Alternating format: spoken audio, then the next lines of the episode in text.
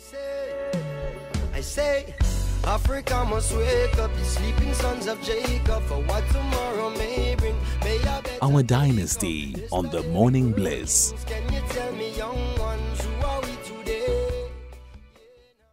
We are joined this morning by Dr. Lungile Baloyi, who's the Director um, of M&M Development and Social Justice Advocate. Dr. Lungile uh, Mabhengu Baloyi is an author as well, and uh, today she's helping us understand the African woman, uh, putting the African woman in the spotlight. Good morning, Mabeng.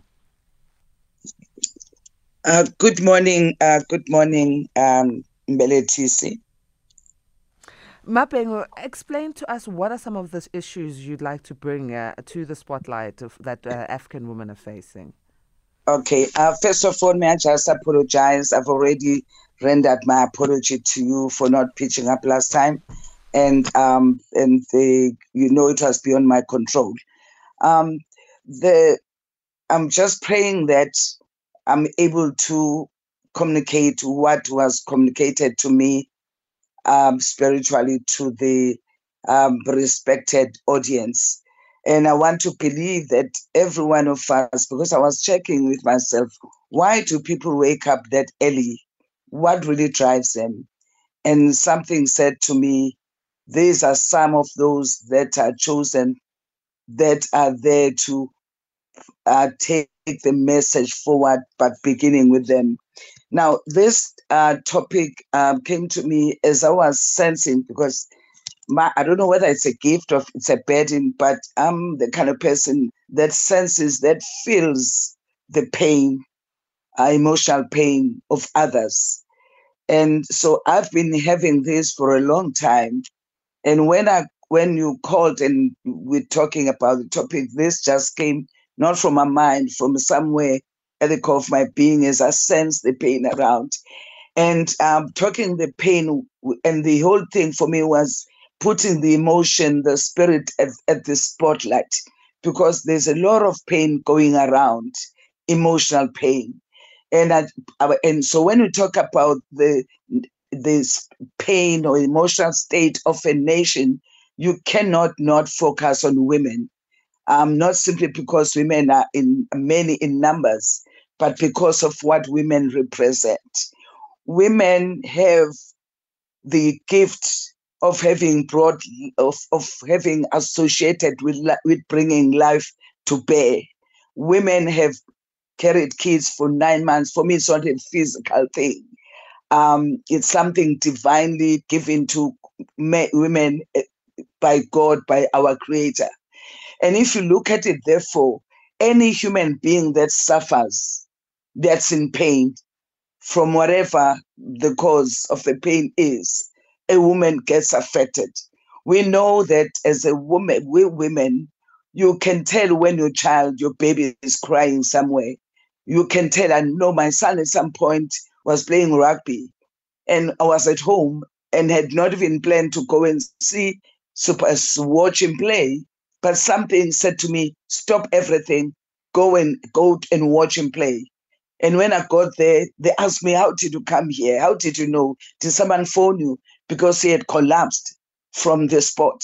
So they, that's why women, I'm not talking as a physical, but I'm talking as a spiritual being, all of us being, but mainly in the soul. If women are in pain for suffering that's taking place in any human being, a man or female, those people were brought up by females. And so a woman suffers. I was watching recently, um, see, see, in Libya, the pain from the floods. And I've been lucky to watch so many floods happening. I'm saying lucky because that awakens me, that challenges me to seek God and to really check how I feel about those people because normally we focus so much on the flesh that I'm related to you by blood or, or whatever. And yet we are called to be touched by the pain of every human being, especially we women. And I'm feeling that women are in pain and they've been trained to go silent about it as a sign of respect, as a sign of strong. We say, wathinta imbokodo and that could have a different meaning uh, is a stone it's something that does not feel anything. And we've really gone forth and given an impression that we're strong we don't feel it. Um, and yet and because we think vulnerability and feeling is, is a sign of weakness. And if you look at the systems in the world, be it education or anything, the one thing, even religion, um, the one thing that it has done is to remove, the, is to kill the spirit being. Um, and when the spirit is dead, there's nothing that can be done. I read recently that when we talk about the spirit, people think it's just a soft issue that can put aside. But when you kill the spirit, you've killed a person. So apartheid and any system that destroys poverty or, or being looked upon, down upon, a GBV, whatever you call it, anything that pains a person hurts the spirit first. And by the time you get sick physically, you to go to a doctor, the spirit has been broken. So my call, taking from pain that I'm feeling, is for us to begin to visit our spirit selves uh, it is said that children who are brought up being reminded that they are spirit being and being reminded when you communicate with them, what do you say? How do you feel? You know, those kids tend to be very so kind people who uh, take forth kindness and goodness to the world. Um, so that is, is my call, and I'm just praying that the God that created us for love and peace and that assures us that we are guided will touch the hearts of everyone that's listening and begin to go to yourself inside yourself and look at the pain that you've suppressed, the, the burning inside of you. And what I like about the spirit, putting spirit in the spotlight, emotions, if you will, is that we now know science has also proven that when we are awakened spiritually, the brain also gets awakened. And so they're saying, and I've known that myself with the many um, God's people that I've worked with, that when you touch their spirit, immediately it connects with their uh, brain works and they perform very well in any aspect of their lives, in this case being young people and youth academically. Dr. Baloyi, how said, do yeah. how do um, people who uh, are facing the challenges that you are facing, historical upbringing and so on, within our African context, how do these women start the healing process?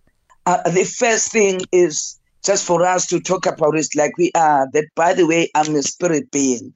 That's number one, and the fact that listening to my heart, what my heart says at any one moment, is is is is, is okay feeling you know women for instance when they're in these platforms be it uh, corporate meetings and everything um, when you share anything emotional we told you are weak you're being emotional here we don't want people are strong so what's important is to know that it's okay even men for that matter it's okay to feel anyhow you feel and no one can tell you how you feel that's the first First thing is to know that you're spirit being. Secondly, to know that whatever you're feeling, you can never go wrong. And no one can tell you you are right or wrong in the way you feel. And to acknowledge how you feel, whether it's painful or not. I mean, obviously, just say, I feel this way.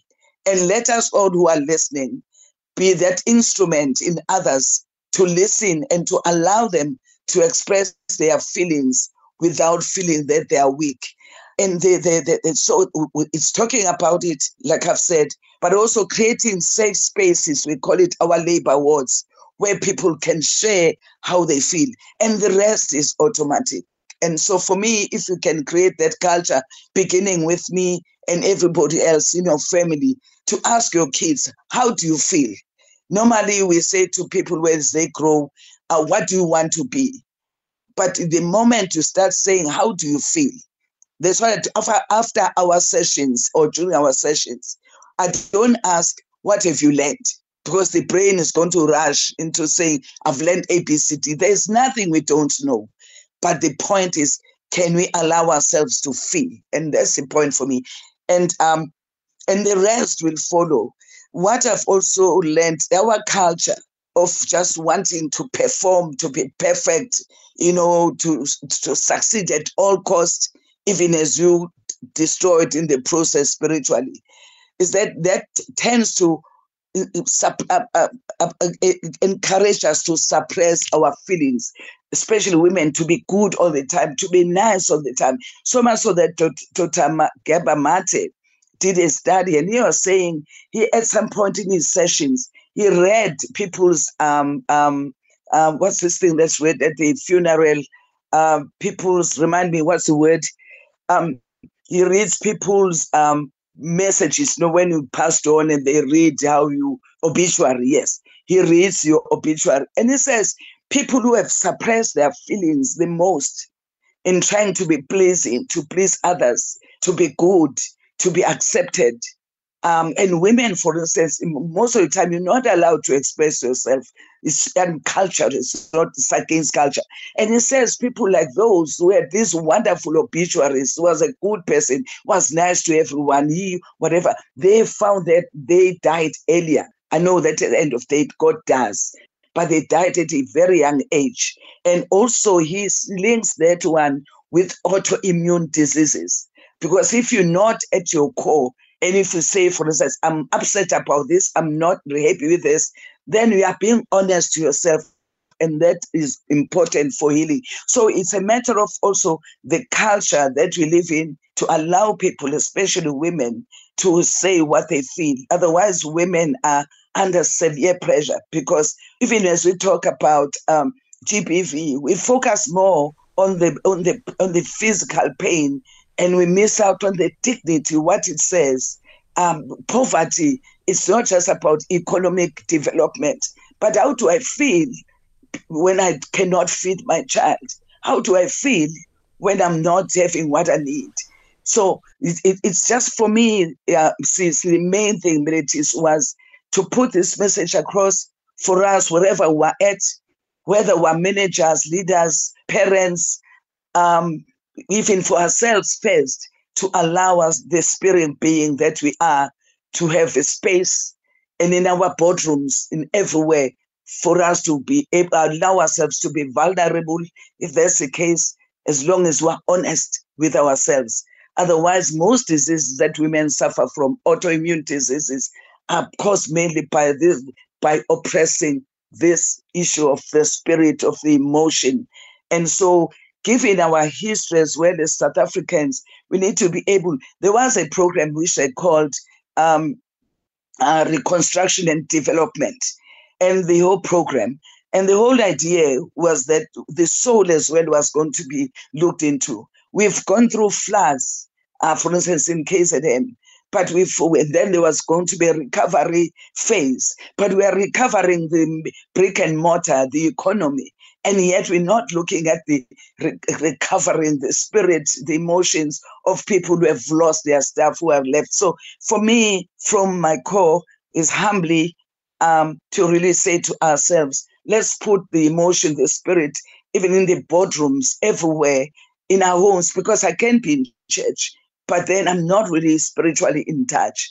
That's my wish for all of us oh. as we con- and, yes. What a beautiful wish uh, dr baloyi. Thank you so very much uh, for you know giving us that encouragement this morning. How do we get in touch with you?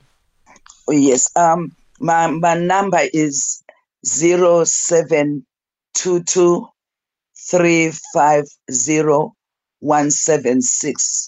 my email address or they asked me to repeat last time 0722 350176. And just to say that we're all connected.